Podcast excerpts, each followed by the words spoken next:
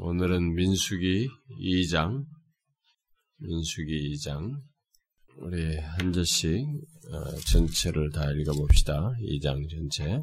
여호와께서 모세와 아론에게 말씀하여 이르시되 이스라엘 자손은 각각 자기의 진영의 군기와 자기의 조상의 가문의 기호 곁에 진을 치되 회막을 향하여 사방으로 치 동방해 돋는 쪽에 진칠자는 그 진영별로 유다의 진영의 군기에 속한 자라. 유다야 자손의 지휘관은 암미나답의 아들 나손이요. 그의 군대로 계수된 자가 10만 4천 6백. 그 곁에 진칠자는 이사갈 지파라. 이사갈 자손의 지휘관은 수알의 아들 느다넬이요. 그의 군대로 계수된 자가 5만 4천 3 그리고 스불론 지파라. 스불론 자손의 지휘관은 헬론의 아들 엘리압이요. 그의 군대로 계시된 자가 5만 7,400. 유다 진영에 속한 군대로 계시된 군인의 총결은 18만 6,400명이라 그들은 제1대로 행진할지니라. 남쪽에는 로벤 군대 진영의 군기가 있을 것이나 로벤 자손의 지휘관은 스데올의 아들 엘리슈. 그의 군대로 계수된 자가 4만 5,600 아니 4만 6,500명이며 그 곁에 진칠자는 시몬 제발 시몬 자손의 지휘관은 수리사떼의 아들 수분. 그의 군대로 계수된 자가 5만 9,300명이며 또 같이 파라 가짜손의 지휘관은 로엘의 아들 엘리아스. 그의 군대로 계수된 자가 4만 5,550명이니 로벤 진영에 속하여 계수된 군인의 총계는 15만 1,450명이 그들은 제2대로 행진하지 그 다음에 해막이 레위인의 진영과 함께 모든 진영이 중앙에 있어 행진하되 그들의 진친 순서대로 각 사람은 자기의 위치에서 자기들의 길을 따라 앞으로 행할지니라 행진할지니라. 쪽에는 에브라임의 군대의 진영의 군기가 있을 것이 에브라임의 자손의 지휘관은 암미우스의 아들 엘리스 그의 군대로 계시된 자가 4만 500명이며 거기에 되는 문하세 지파가 있을 것이 문하세 자손의 지휘관은 부다술의 아들 가말리 그의 군대로 계수된 자가 3만 2,200명이며 또 베냐민 지파라 베냐민 자손의 지휘관은 기도니의 아들 아비단 그의 군대로 계수된 자가 3만 5,400명이니 에브라임 진영에 속하여 계수된 군인의 총계는 10만 8천명. 그들은 제3대로 행전하자 북쪽에는 단 군대의 진영의 군기가 있을 것이라 단 자손의 지휘관은 암미사떼 아들 아히에셀이요 그의 군대로 계시된 자가 6만 2천 천. 그 곁에 진칠자는 아셀 지발 아셀 자손의 지휘관은 오그란의 아들 바기엘이요 그의 군대로 계시된 자가 4만 5천 5백명. 또 납달리 지파라 납달리 자손의 지휘관은 에난의 아들 아히라요 그의 군대로 계수된 자가 5만 3,400명. 단의 진영에 속하여 계수함을 받은 군인의 총계는 15만 7,600명이라. 그들은 길을 따라 후대로 행진할지니라 하시니라. 이상은 이스라엘 자손이 그들의 조상의 가문을 따라 계수된 자. 모든 진영의 군인 곧 계수된 자의 총계는 60만 3,510명. 레위는 이스라엘 자손과 함께 계수되지 아니하였으니 여호와께서 모세에게 명령하심과 같았느니라. 이스라엘 자손이 여호와께서 모세에게 명령하신 다 준행하여 각계의 종족과 조상의 가문에 따라 자기들의 길을 따라 진치기도 하고 행진하기도 하였더라. 이 민수기 지난번 1장에서도 뭐 개수한 것, 네, 그 정도 내용을 보았고 오늘은 이제 진을 편성해 가지고 어떻게 행군하는 거, 뭐 그것에 대한 내용이어서 사실 뭐 여기서 특별하게 우리가 어떤 교훈적인 것을 찾아내기가 어렵고 뭐 그렇습니다만은 그럼에도 불구하고 이게 지금 이게 1, 2장을 함께 하고 뭐 3, 4장 정도로 묶어서 하면은 이렇게 그냥 어떤 내용이 뭘 말하는지 말하고 이렇게 좀 설명을 하는 것으로 이렇게 말을 할 수가 있는데 아, 그럼에도 불구하고 그냥 민수기의 어떤 특성이 있으니까 이런 이런 내용 속에서 그리고 이게 특별히 지난 시간에 말한 것처럼 이 민수기가 이제 이스라엘 백성들이 이렇게 광야의 생활 속에서 행진하는 처음부터 끝까지 광야에 대한 내용이니까요. 광야에 있는 이스라엘 백성, 하나님의 백성, 또 광야의 교회와 같은 특성을 가지고 있고 또 광야를 지나는 하나님의 백성이고 신자들의 모습을 말하는 것이기도 하니까 예, 그런 맥락에서 이 모든 내용을 한번 연관시켜서 생각해 볼 수 있어서 어, 그래서 그냥 오늘 또 그냥 바로 2장, 1장 다음에 2장을 별로 크게 말할 내용이 없어 보여도 이 내용을 좀 다루려고 합니다. 이스라엘이 이제부터 이제 약속의 땅으로 이동을 해야죠. 신해산 이후로 이제 다 있다가 어, 나중에 이들이 이제 약속의 땅을 향해서 나아가야 하는데 이 나아가는 것이 이게 여기 장정이 60만이니까 전체 합치면 약 200만 가까이 된다 그러면은 이들의 짐들이 다 있단 말이에요. 짐들이 있는데 이 종과 횡일로 이게 종일로 쭉 줄을 선다고 해도 100줄로 뭐 서고 뭐 200줄로 선다 할지라도 이 꼬리를 물는 것이 200만이면 엄청난 긴 거거든요. 이게 뭐 상상할 수 없이 길어요.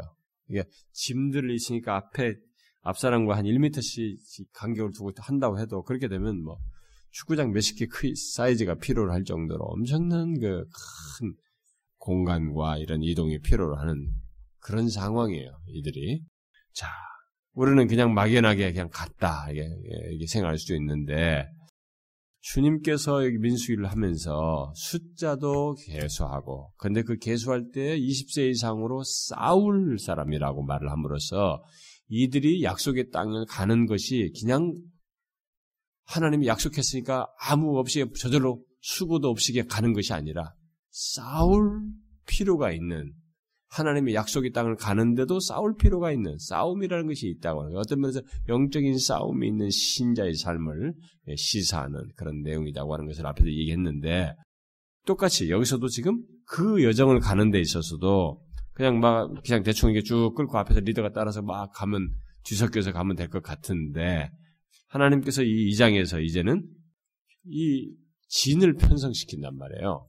응? 뭔가 이런 것을 해가지고 딱 지파별로 이게 딱 뭔가 이게 질서 있는 이런 질서 있게 움직일 필요를 여기서 이제 말씀을 하신다는 거죠. 이 문제를 우리가 한번 이제 생각을 해봐야 되는 것입니다. 약속의 땅으로 가기 위해서 이들은 어떤 질서가 필요로 했던 것이죠. 특히 200만이 넘는 사람들이 아, 그 이동한다는 것은 그 필요가 더 크죠.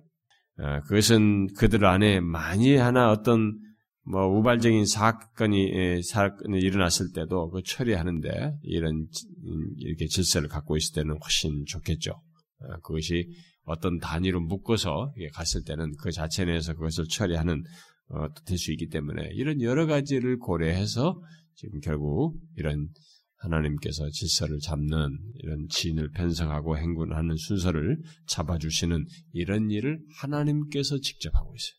가르쳐주고 있습니다.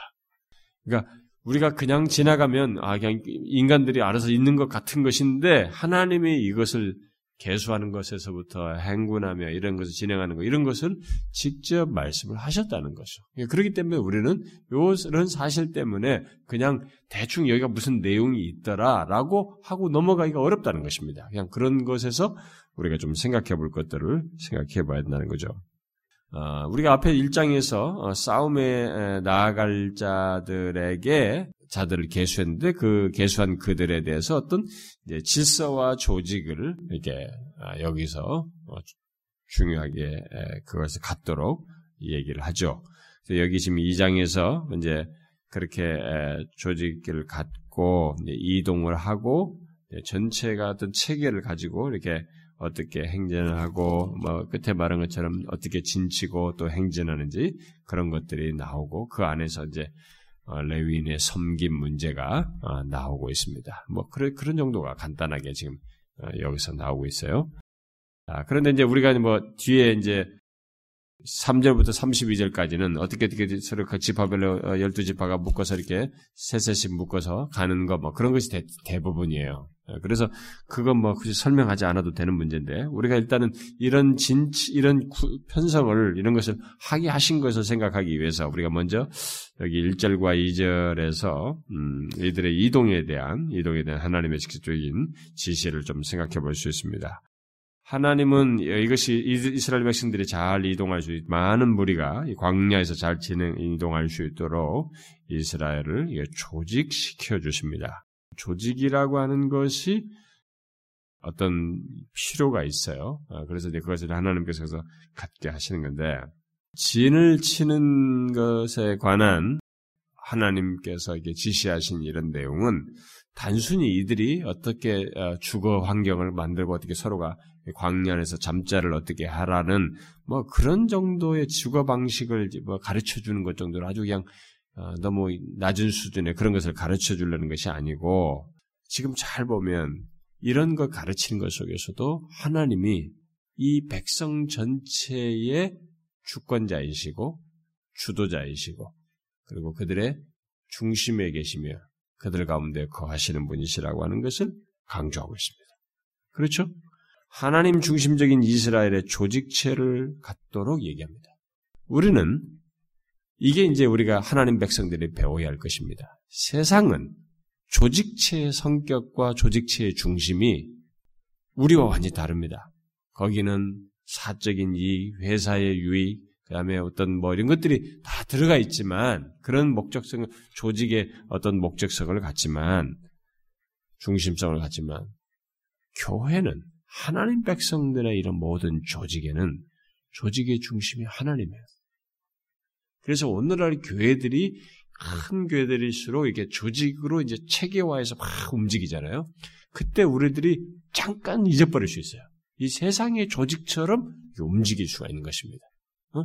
이게 누구 중심인지는 모르는 거예요. 조직이 마치 조직 자체에서 움직여지고 조직 안에서 사람이 중심이 되고 일이 중심이 되는 경향으로 빠질 수가 있습니다. 그런데 이 이런 조직을 하나님께서 주도하시고 이끄시는 것 가운데 우리에게 말하는 것 중에 하나가 뭐냐면 이 이스라엘의 조직체는 하나님 중심적이어야 한다는 것입니다.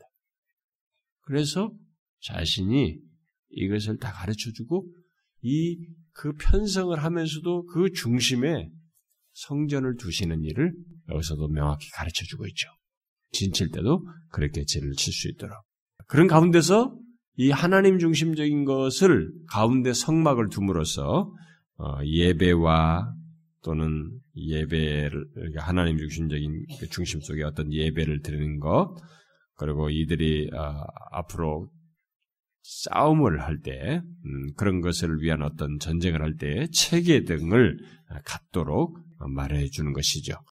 그리고 이들의 모든 체계는 이렇게 그냥 어디에 안주해서 잘 살도록 하기 위한 체계가 아니고, 잘 보시면 이 체계는 목적지를 향해서 잘 나아가도록 하는 체계인 것을 보게 됩니다.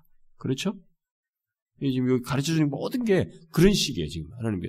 그냥 단순히 어디 가서 잘 머무르고 거기서 잘 안주해라. 이게 아니고, 목적지를 향해서 잘 나아가도록 하는 이 체계를, 어, 갖도록 해주고 있습니다. 자, 이 과정에서 이들은 광야에서 중간에 진도 치고 또 다시 거두어서 또 나가고 이런 일을 반복하면서 결국 목적지를 향해서 나가는 체계를 갖게 하십니다. 자, 이런 하나님의 백성의 여정은 결국 우리 신자들의 삶이 삶을 시사하는 것이기도 하고 우리들이 예, 예, 이 세상에서 가들 때 바로 이들과 같은 어떤 삶의 여정, 목적지를 향해 나가는 어떤 여정이라는 것을 우리에게 시사해 줍니다. 여러분 성경에서 보면은 베드로서나 이런 것에서 또 히브리서도 그렇고 우리가 나그네와 행인 같다. 외국인과 나그네 왔다. 신자의 삶을 그렇게 말을 하지 않습니까? 또 히브리서 13장 같은 것도 보면은 우리의 여정이 어디를 향해서 간다, 목적지를 향해서 간다, 뭐 그런 얘기를 하잖아요. 네, 그런 것을 히브리서 기자를 통해서 말을 하죠. 한번 찾아봅시다, 여러분. 네, 히브리서 어, 제일 끝부분쯤 되는 13장 그 14절 한번 읽어봅시다. 13장 14절 읽어봅시다. 시작. 우리가 여기에는 영구한 도성이 없으므로 장차 올 것을 찾나니 우리가 여기서 여기를 영구한 도, 도착지로 안주할 곳으로 삼지 않고 신자라고 하는 것은 장차 올 것을 향해서 나가는 거예요.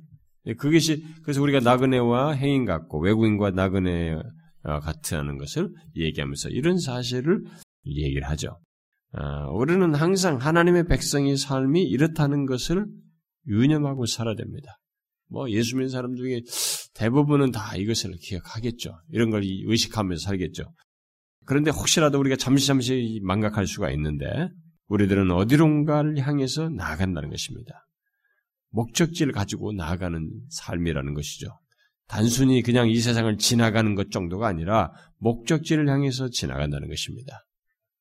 이스라엘의 목적지가 약속의 땅이었듯이 우리의 목적지도 있죠. 우리의 목적지도 어, 완성될 하나님 나라, 음?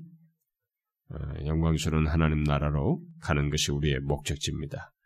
뭐 이것이 우리에게는 미래 시제로 남아있다 할지라도 그 목적지를 현재 이 땅에서 살면서 지나가는 삶 속에서 우리는 우리에게 중요한 것은 아까 히브리서 말한 것처럼 영구한 영광으로 영원한 도성을 향해서 나아가는 것이 우리에게 중요한 것이니까 항상 그 목적지에 대한 의식을 가지고 살아야 한다는 것이. 아니 목적지에 대한 것을 상실해 버리면은 우리가 현재 지나가면서 우리가 마음이 이게 분산되고 다른 것에 뺏겨 가지고 대체적으로 죄를 더 많이 져요. 죄를 많이 짓습니다. 예, 그렇게 목적지로 잘 나가도록 하는 것을 현재적으로 우리에게 잘 도움을 주고 확인시켜주고 나아가도록 하는 역할을 결국 교회가 하는 것이죠. 네, 교회에 속한 우리들이 바로 그것을 뭐 이스라엘 백성이 이동할 때 자꾸 개인 플레이 할수 없잖아요. 계속 묶여서 나가잖아요. 그렇게 함으로써 목적지를 향해서 이 나가는 것처럼 교회 속에 속하여서 우리가 교회 안에서 더 같은 마음을 가지고 목적지를 향해 가는 이런 방향성을 잃지 않냐고 계속 나아가는 이것이 우리가 현재적으로 그것을 여기서 어 뭐랄까요 확인하면서 어, 나갈 수 있게 되죠. 그래서 교회는 그런 면에서 우리에게 중요한 역할을 한 겁니다. 그래서 오늘날 만약 교회가 이 현재적 현실적 종교로 바뀌는 것만큼 이게 교회의 교회답지 않은 모습이 아닌 교회답지 않은 모습이라고 볼 수 있는 겁니다.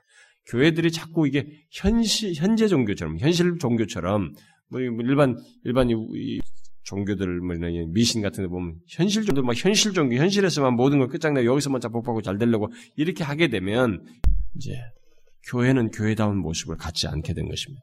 교회는 이 세상에서 지나가는 거야. 지나가는 과정 속에 지난주 것처럼 싸움에 나갈 자를 주듯이 전투를 하면서 영적인 씨름함을 하면서 지나가는 것입니다. 그런 가운데 우리는 목적지에 이르게 되는 것이죠.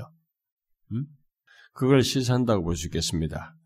자, 이스라엘의 이런 이제 이동을 염두에 두고 하는 말씀 속에 이런 이동 속에서 우리가 이제 생각할 것은 그들이 이렇게 이동을 하는 것 속에서 그들은 광야에 속해 있지 않고 자신들이 가야 할 목적지와 결부된 존재라고 하는 것을 상기시켜 준단 말이에요. 그렇다면 우리들의 신앙의 여정도 마찬가지입니다. 신자들의 삶 또한 이 땅에 있을 때 광야와 같은 이 세상에 우리는 속해 있지 아니하고 그래서 이 세상과 어떤 영속적인 관계를 가질 수가 없고 이 세상은 우리에게서 다 지나가는 것이고 여기가 아무리 나를 유혹을 강력하게 하고 뭔가 메리트가 많고 뭐가 있어도 여기에 사랑하는 사람이 많고 뭐가 나를 기쁘게 하고 뭐 즐겁게 할 것이 많이 많아도 이 세상과는 영속적인 관계를 가질 수가 없다는 것을 알고 우리는 그런 여정을 주저없이 해야 된다는 거죠. 목적지와 관련된 여정을 부지런히 해야 된다는 것입니다. 그래서 끝없이 우리에게 밀려오는 유혹, 이 세상과 이렇게 짝하여서 안주하려고 하는 이 유혹을 뿌리치는 것입니다. 세상과 우리는 영속적인 관계를 가질 수가 없습니다. 그걸 계속 부인해야 되는 것이죠. 음? 이들은 자연스럽게 그렇게 광야 여정 속에서 그런 여정을 이동을 하게 되죠.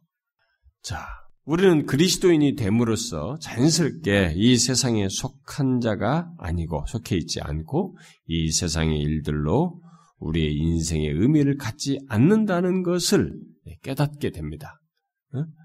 아, 그래서 우리의 눈은 이 세상에 두지 않냐고 위의 것을 사모하고 하늘을 향해서 하늘을 보고 하늘의 보고를 보고 살아가는 자들인 것이죠. 이게 그리스도인 됨으로써 갖게 되는 변화입니다. 여러분 그리스도인이 되기 전까지는 신자가 되기 전까지는 이 세상이 재밌습니다. 정말로 이 세상이 재밌습니다. 그리고 설사 재미없다 할지라도 그냥 이 세상에 다 물들어 있는 것이 자연스럽고 자기의 시간 보내면서 삶을 사는 것의 의미예요. 뭐할일 없어도 사람들이 다 좋아하는 것을 같이 가서 어울리고 술을 먹는 것이든 아니면 무슨 뭘, 뭘 어떻게 가서 뭘 하는 것이든 뭐 할 일 없이 백화점에 뭐 방황하든 아니면 뭐 어디 노래를 가든 뭘 하든 간에 이게 자신의 삶이에요. 현실에서 뭔가 이 삶, 거기와 연결돼 사는 것, 세상 일에서 어? 의미를 찾는 것입니다. 그러나 우리가 그리스도인이 됨으로써 이게 의미가 없어져 버려요. 저게. 아, 이 세상과 나는 더 이상 영속적인 관계를 가질 수 없다는 게 너무 분명해지고 거기서 의미가 없어집니다. 잠시 그런 것들이 나를 유혹하는 일이 있긴 하지만은 그렇다고 해서 그것이 나에게 전체적으로 의미를 가질 수 없다는 것을 알기 때문에 거기에 우리는 시선을 두지 않습니다. 우리의 시선을 어디에 두고 있습니까? 하나님께 두고 있는 것입니다. 도래할 하나님 나라를 바라보게 되고 하늘의 보고를 두고 그래서 우리도 이 땅에 쌓지 마라 하늘에 쌓아두라는 것도 결국 우리에게는 거기에 궁극적인 가치가 있기 때문에 말한 거 아니겠어요? 이게 예수 믿게 된 신자 된 사람의 특징인 것이죠. 아직도 예수 믿으면서도 막 세상이 너무 좋아 막 해가지고 그게 계속되는 모습이라면 그건 그럴 수 없어요. 세상 이 세상과 세상에 있는 건 사랑치 말라. 그 사람들은 아버지가 계시지 않은 것이죠. 자, 그리고 이제 여기서 이스라엘이 어 이제, 이제 여기서 보면은 예, 이, 이런 이동을 하는 것과 관련해서 또 진을 치게 되고 그런데 진을 칠 때에 회막을 향하여서 이 사방으로 어, 진을 치게 하죠. 어, 이것은 지난주에도 말했다시피 하나님이 그들의 삶의 중심이자 핵심이 된다는 것을 말해줍니다. 진을 치지만은 이 열, 이스라엘 전체를 열두 지파로 나눠서 동서남북으로 나누 어, 성, 어, 회막을 중심으로 해서 이렇게 서게 하는 이런 것을 통해서 이스라엘의 전체 이스라엘 공동체, 이스라엘을 거룩한 나라로 삼으시겠다고 했던데 바로 이 거룩한 나라의 중심에는 바로 거룩하신 하나님이 계셔서 있게 된 것이죠. 음? 그래서 결국 하나님이 그들의 삶의 중심이고 핵심이 된다는 것을 이들이 이렇게 가시적으로 확인하게 되는 어, 그것을 하는 것이죠. 이 모든 내용이. 우리는 이런 내용이 그냥 그렇게 편성을 했대 조직이 참 멋지다 이렇게 하는 게 아니고 하나님이 시켰기 때문에 이런 의미를 생각하지 않을 수가 없습니다. 음?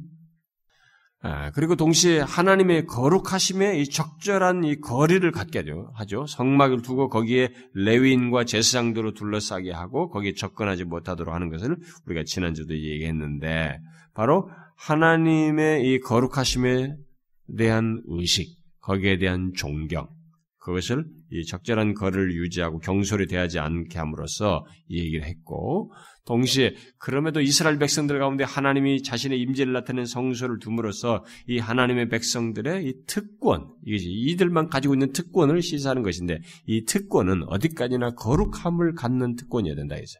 네? 우리는 계속 생각해도 지난주도 제가 얘기했는데 다시 한번 얘기합니다만 그리스도인의 특권은 거룩함을 갖는 가운데서만 특권이 될 수가 있어요. 하나님의 백성들에게 주 허락된 특권은 거룩함이 없으면 이 특권은 특권이 되지 않아요. 상실되거나 못 누리게 되죠.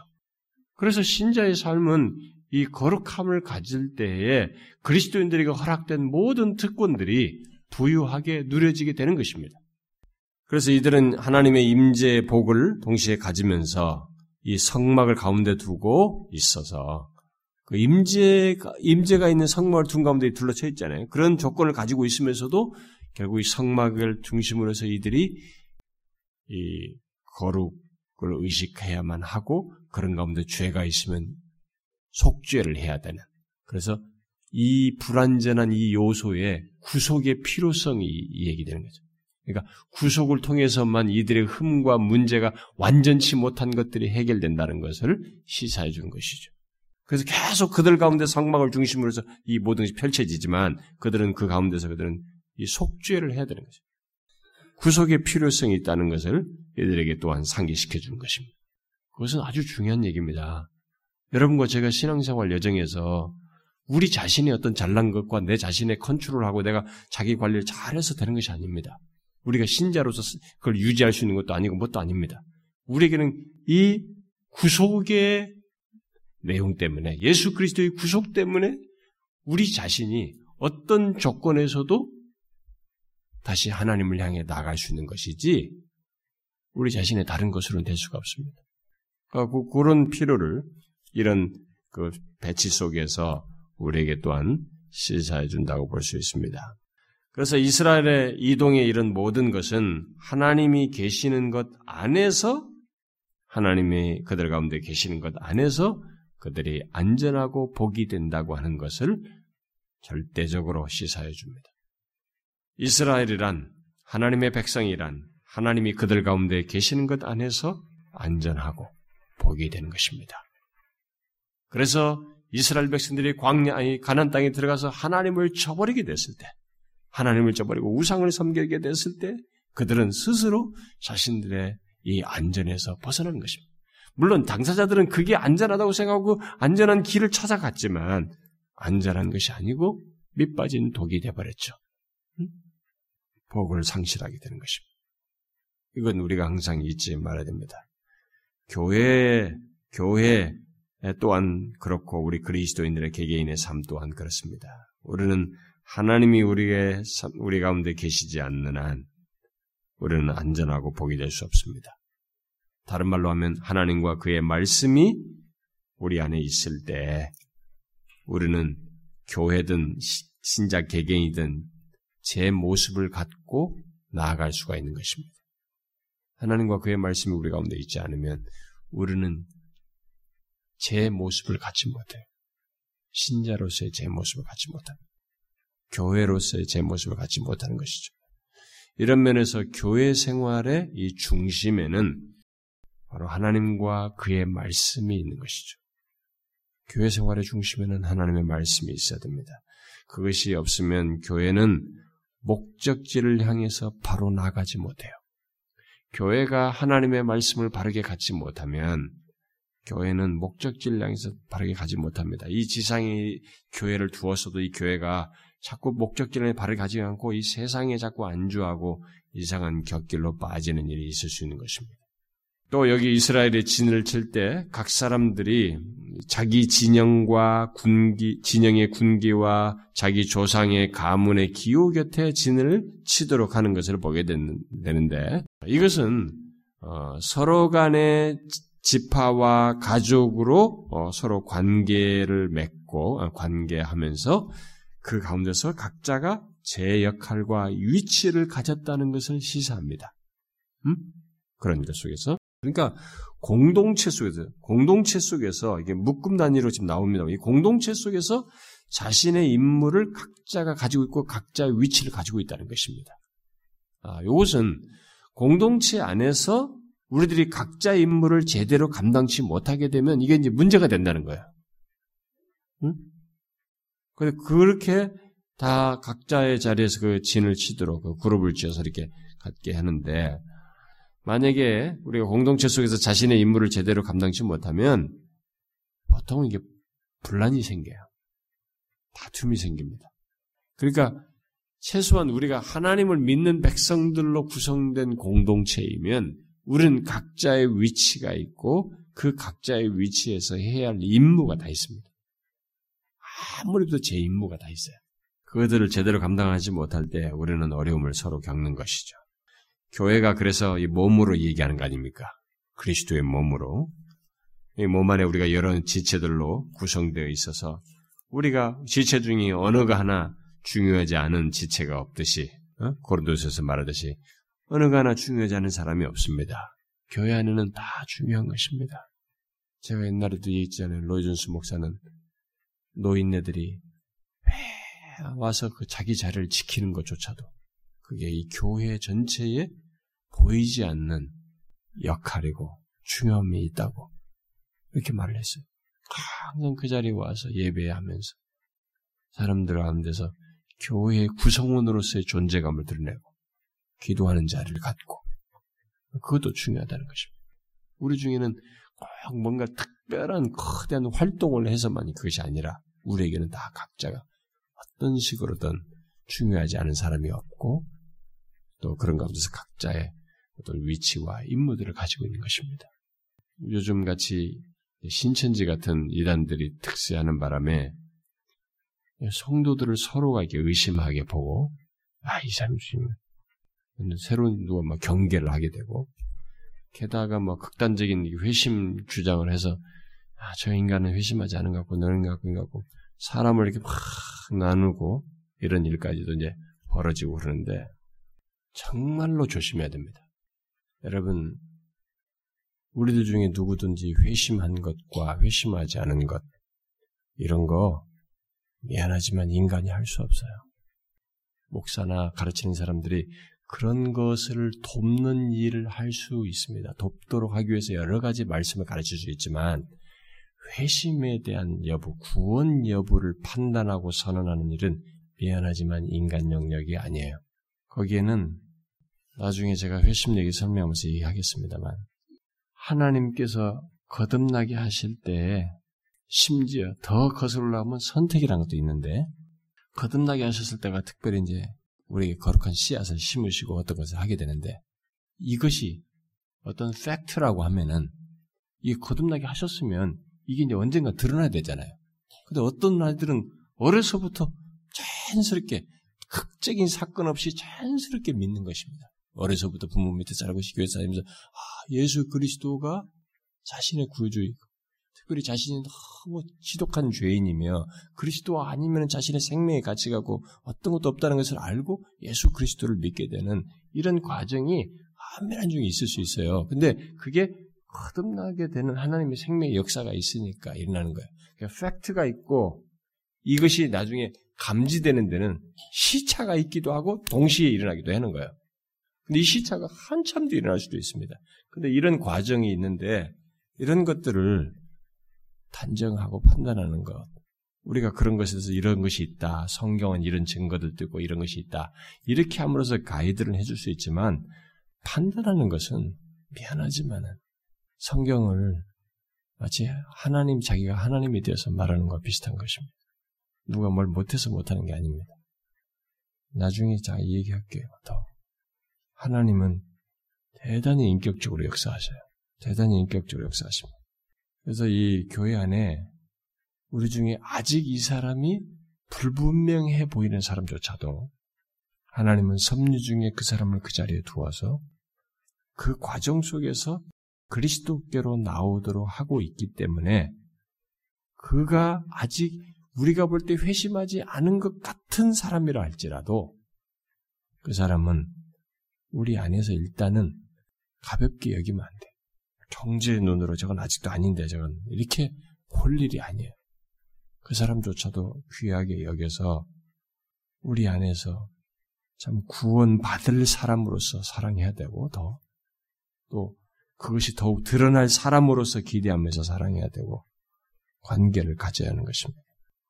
자, 이제 그렇게 해서 이제 뭐 3절부터 32절은 장황하게 뭐 크게 설명할 것 없이 여기 막 각 지파별로 성막을 중심으로 해서 각 지파들의 위치를 정하고 어, 각각에게 책임을 주고 있죠. 그리고 그들의 이 나아가는 것들을 어떤 규정하는 명령을 하고 있습니다. 여기 이 지파들은 그들 안에서 일어날 수 있는 갈등을 이렇게 이렇게 이렇게 이게 구성을 시킴으로써 그들 안에 생길 수 있는 갈등들을 최소화하고 왜냐하면 이스라엘 백성들의 이 지파 사이에도 여러분 묘한 갈등이 크게 있어요.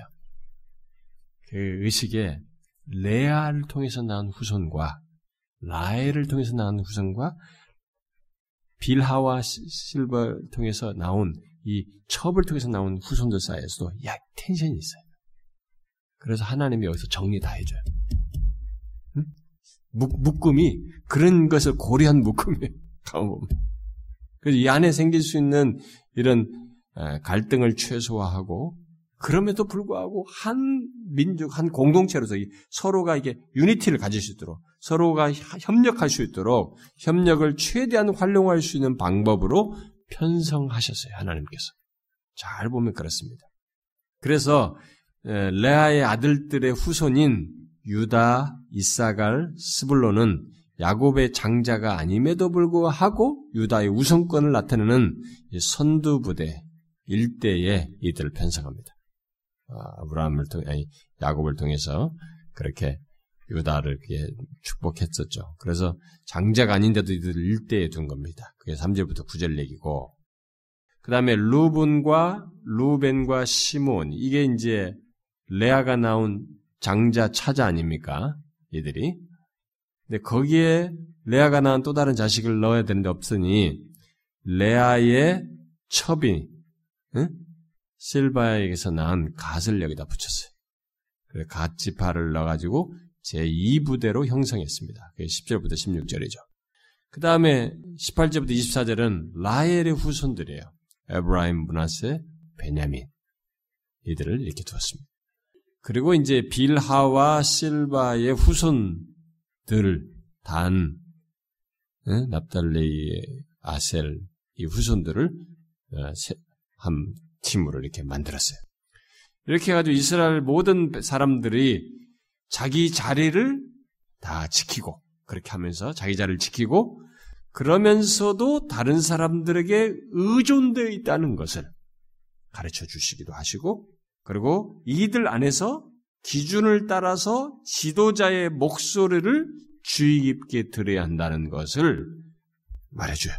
그래서 여기에도 똑같이 각자의 어떤 리더자들을, 지파이들을 또 세워요. 응? 하나님의 이름을 다 불러가면서. 하나님이 다 아시고 있어요. 네, 그래서 다 해주고 있습니다. 어제 지난주 장, 지난주도 얘기했죠. 그 이름을 일일이 하나님 누구의 어느 집파에 누구 어느 누구를 하라고 이름까지 다 하셔서 이렇게 지명하시는 것이 참 놀랍다고 그랬잖아요. 여기서도 역할을 감당할 그런 재능과 여러 가지 역량을 파악하시고 각자에게 이름을 펴서 어, 붙여주기도 하고 어, 세우고 있습니다. 그런데 이렇게 셋셋셋 가지고 다 묶어서 이렇게 했을 때 이렇게 묶었지만 하나님께서 이 묶음 속에서 얘기하는 것은 제가 조금 얘기한 것처럼 각자의 자리를 지키는 것과 함께 서로가 의존되어 있다는 것을 가르쳐 주고 있는 것입니다. 그리고 가운데서 리더자에 따라서 목소리를 쫓아서 주의 있게 듣고 따라야 된다는 것을 가르쳐 주고 있어요. 음? 이것은 교회에서도 똑같은 것입니다. 교회도 우리 교회 속한 지체들이 성도들이 각자의 자리를 지켜야 됩니다. 그러면서도 우리는 서로에게 의존되어 있어요. 지체로서. 나 혼자 잘나고 내 혼자 다 하는 거 아닙니다. 우리는 서로에게 의존되어 있습니다. 그리고 우리는 말씀을 따라서 이들은 기준을 따르는데 말씀을 따라서 리더십의 가르침을 따라서 어, 들어야 하는 것이죠. 그것이 우리 교회 안에서도 우리가 가져야 할 어떤 질서이고 어? 어 교회 안에서 가져야 할 모습이기도 합니다. 뭐 그것을 우리가 이 어, 이런 편성을 해주는 것에서 우리가 생각해 볼 수 있겠습니다. 뒤에 이제 마지막으로 그 33절과 34절에 보게 되면 이 모든 조직 속에서 레윈들을 이제 또다시 앞에서도 우리가 지난 시간에도 봤는데 레윈들이 이제 성막을 섬기도록 했는데 그렇기 때문에 이들은 이제 싸우는 사람들의 인구조사에 이제 포함되지 않았죠. 어, 그래서 이제 결과적으로 어, 그들은 열두 지파의 보호를 받으면서 장막 주위에 진을 치게 됐죠. 어, 레윈들의 이런 어, 여기서 말하는 레윈들의 구별은 이스라엘에 대한 어떤 하나님의 특별한 목적을 시사하는 거죠. 왜냐하면 이게 너희들이 거기 있으면 얘기를 했잖아요. 그러니까 레윈들이 여기 있으면서 하나님의 어떤 그들이 그 중간지대 성막과 그 백성들 사이에 있음으로써 어떤 목, 특별한 목적이 있다는 것을 시사하는 거죠. 그것은 뭐겠어요? 하나님과 그의 백성들 사이에 위치예요. 어쩌면은 우리가 흔한 말로 쉽게 하는 말로 중보자의 자리에 있는 것입니다. 음? 그들이 지키는 어떤 의식과 희생제사들도 모두 그런 예, 가지고 있죠.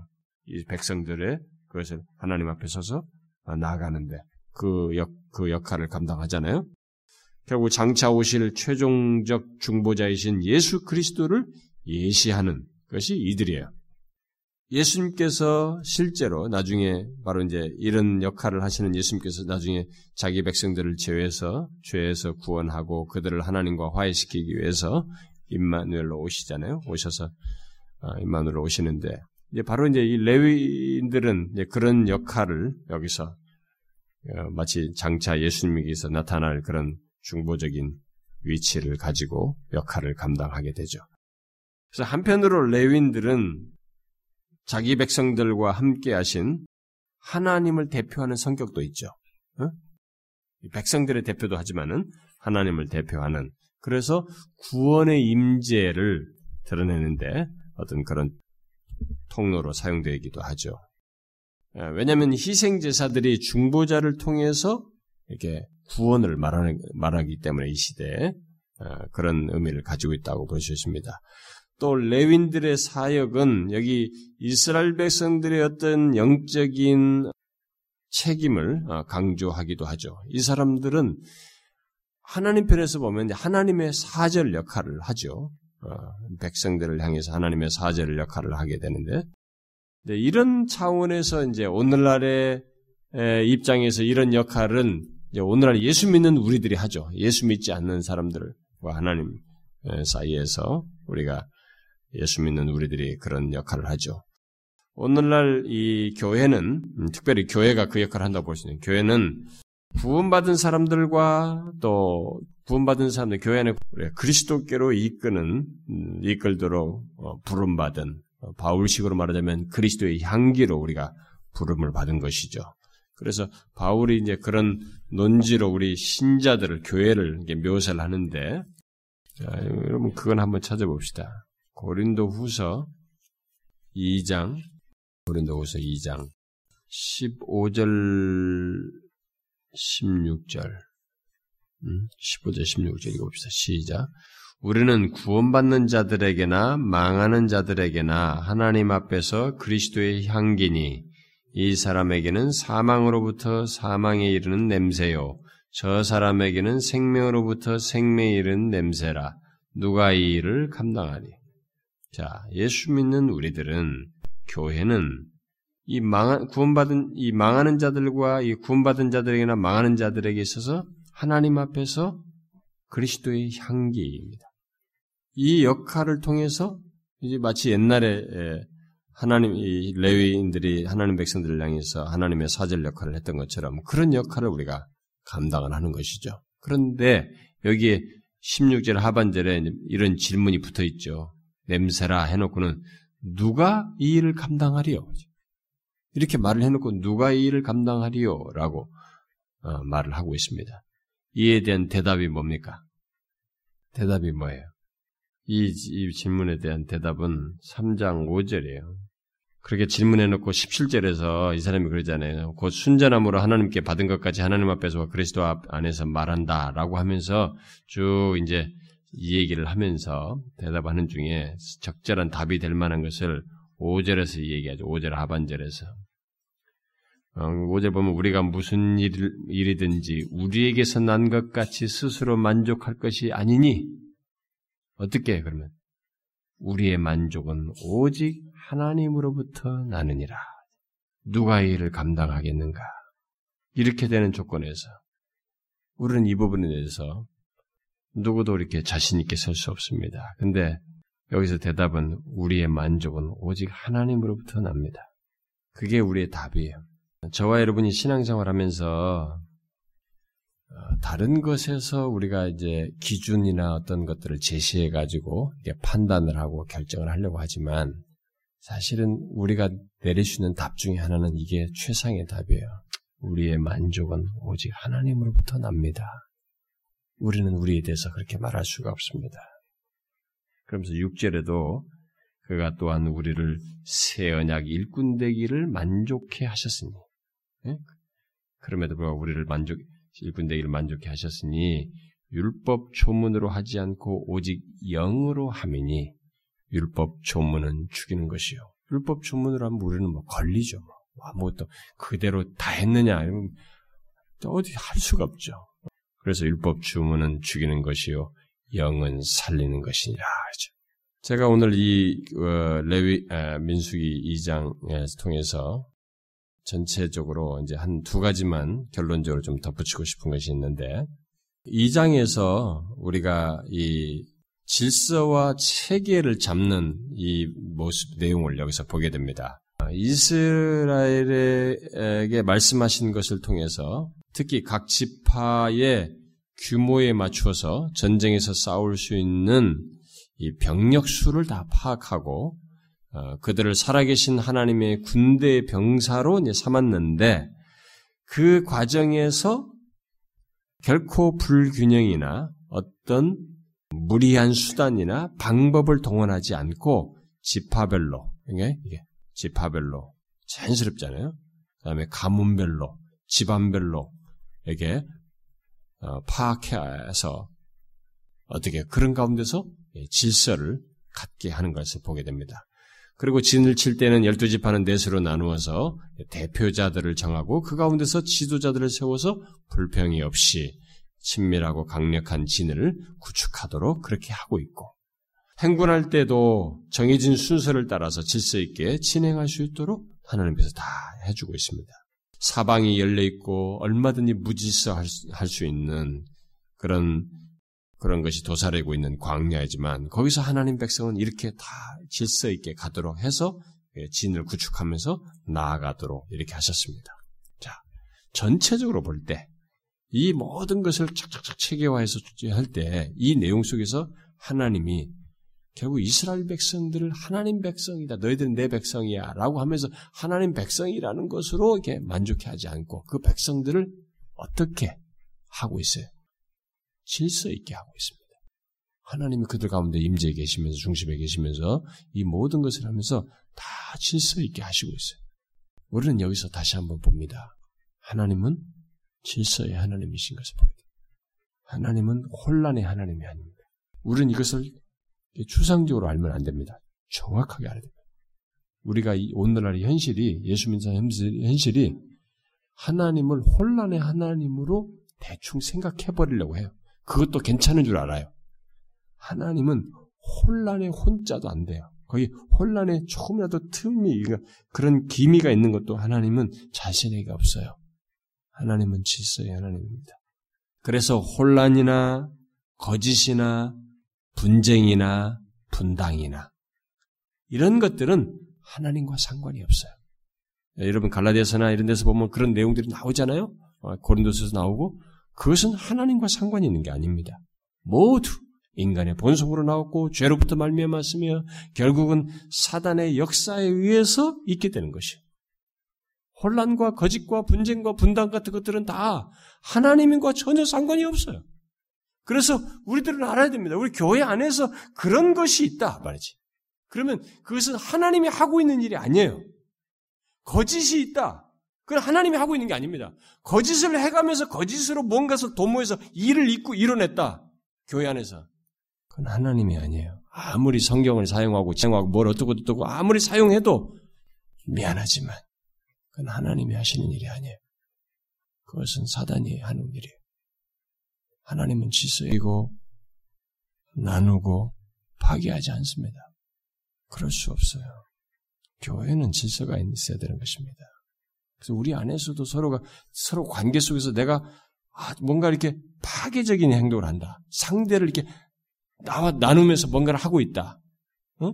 그리고 내가 지금 상대를 해서 뭔가 거짓을 하고 있다. 거짓으로 해서 뭔가를 도모한다. 그러면 내가 지금 사단에 편승하고 있다고 생각하셔야 됩니다. 하나님은 그렇게 일하지 않아요.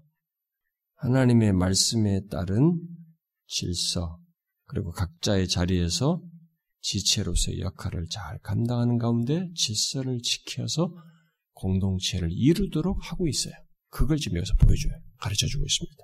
그리고 여기서 또 한 가지 우리 생각할 수 있는 것은 이들이 막 뭐 이렇게 하면서 하나님이 여기서 누구 누굴 뽑아서 그 중에 기회를 세고 누구를 거기서 각 지파에서 누구를 뭘 하고 하잖아요. 이런 걸 보게 될 때 이 백성 공동체 안에서 뭔가 비중을 둬요. 어떤 사람에게 응? 비중을 두는 것을 보게 됩니다. 그러니까 하나님께서 자신의 일을 행하시는 가운데서 질서 가운데서 비중을 두어서 어떤 일을 맡기게 하고 사람을 두는 것을 보게 되는 것이죠. 그러니까 우리는 여기서 맹목적인 평등이나 공동체의 이런 근본 질서와 기조 안에서 각자의 역 아, 아니 이이그각 자의 역할 같은 것을 그냥 마치 그 획일적으로 평등을 갖도록 하는 것으로 생각하면 안 됩니다. 여기서 하나님은 아, 공동체 맹목적인 평등이 아니라 공동체의 어떤 근본 질서와 기조 안에서 각자의 역할을 다 이렇게 정해 주시고 또 그에 따라서 형평의 원리를 보여주셔요. 어? 획일적인 평등이 아니라 그래서 여기 동남서북순으로 이렇게 시계 방향으로 어, 결 예, 결정해서 각자의 위치를 두고 거기에 위상을 따라서 움직이게 합니다. 그리고 대표자들을 대표자는 대표자로서 제사장은 제사장으로서 어, 비중의 차이가 있는 레윈들을 각자의 자리에 두어서 역할을 수행하여서 감당하게 하고 있습니다. 자, 이렇게 우리는 각자의 자리를 이렇게 두어서 비중을 두어서 그런 것을 하게 하지 획일적이고 맹목적인 그런 평등을 운운하면서 이렇게 말하는 게 아니에요. 그래서 하나님께서 누구를 차별한다는 게 아닙니다. 어떤 일을 하는 데서 비중을 두어서 사람을 세워서 한다는 것입니다. 자, 이 얘기를 제가 왜 하느냐면 하나님이 이런 것을 여기서 직접적으로 이렇게 하시는 걸 주도하신 걸 보게 될 때 교회 안에서 어떤 사람의 비중이 있을 수 있어요. 역할에 있어서 리더십에 있어서. 근데 그런 것에 대해서 우리가 자꾸 비교하려고 하면 안 됩니다. 내 자리가 그냥 있다고 있어서 그 자리를 하나님께서 분기처럼 주어서 여기서 역할을 감당해서 그것을 잘하는 것이 맡은 달란트를 잘하는 것처럼 이윤을 남기는 것 같이 자기 일을 잘하는 것이라고 보면 됩니다. 근데 각자의 자리에서 막 서로가 비교를 해요. 그래서 마치 모두가 똑같았는데 왜 저 사람은 그런데 나는 이랬습니까? 이렇게 자꾸 이렇게 말하면 안 된다는 것이죠. 우리가 각 지체 안에도 심장의 기능이 있고 말이죠. 조금 역할이 뭐 다른 것은 조금 이렇게 아프긴 하지만 없어서는 안 되지만, 음? 그래도 생명의 지장이 없는 이런 것이 있어요. 비중이 문제가 있잖아요. 우리가 안에서요. 그런 것처럼 우리 각자에게도 역할이 있습니다.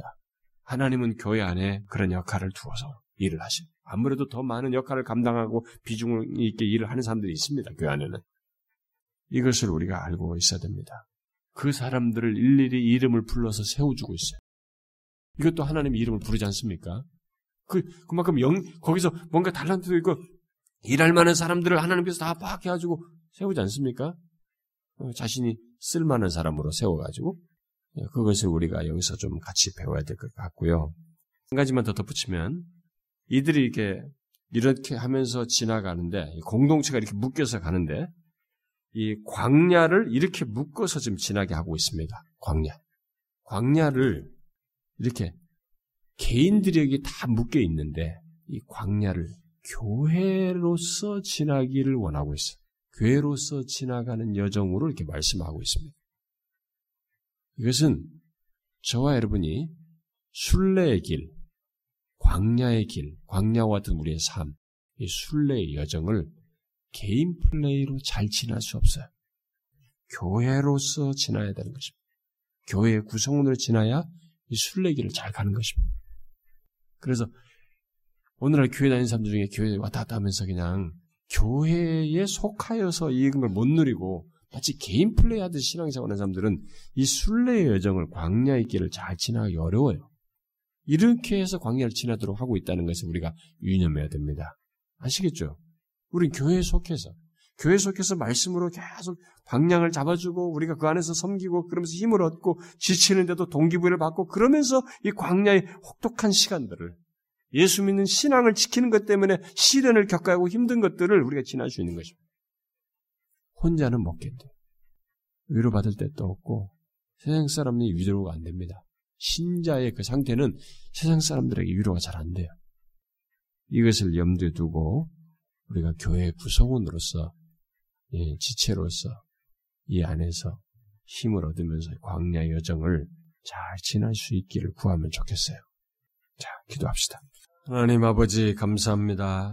오늘도 우리에게 기회를 주셔서 사랑하는 지체들과 함께 하나님 앞에 나와서 은혜를 구하며 또 주께서 주시는 말씀을 듣고 우리가 어떠해야 하는지, 하나님 앞에서 어떠해야 하는지를 다시 상기시켜 주시니 감사합니다.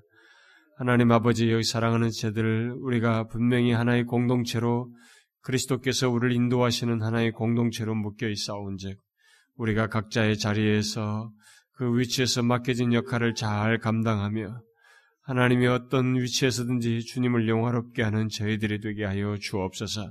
우리의 본성으로 행하지 아니하고 주님의 말씀을 쫓아 행하며 성령의 감화 감동하심을 따라서 행하는 저희들 되게 하여 주옵소서. 주님 몸된 교회가 여러 가지 필요가 있습니다. 그러나 하나님 우리가 함께 구한 것을 주께서 들으셨사오니 조목조목 우리의 필요를 헤아려서 은혜를 베풀어 주시고 특별히 우리 교회가 하나님 참 이제 여러 사람들이 우리를 향해서 하나님 부정적으로 보거나 참 왜곡되게 보는 일이 있게 되었습니다.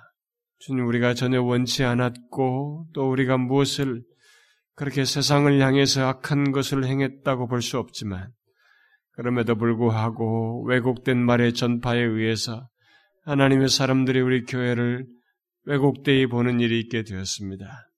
주님이여, 이 모든 것에 주님이 계시는 것을 믿습니다.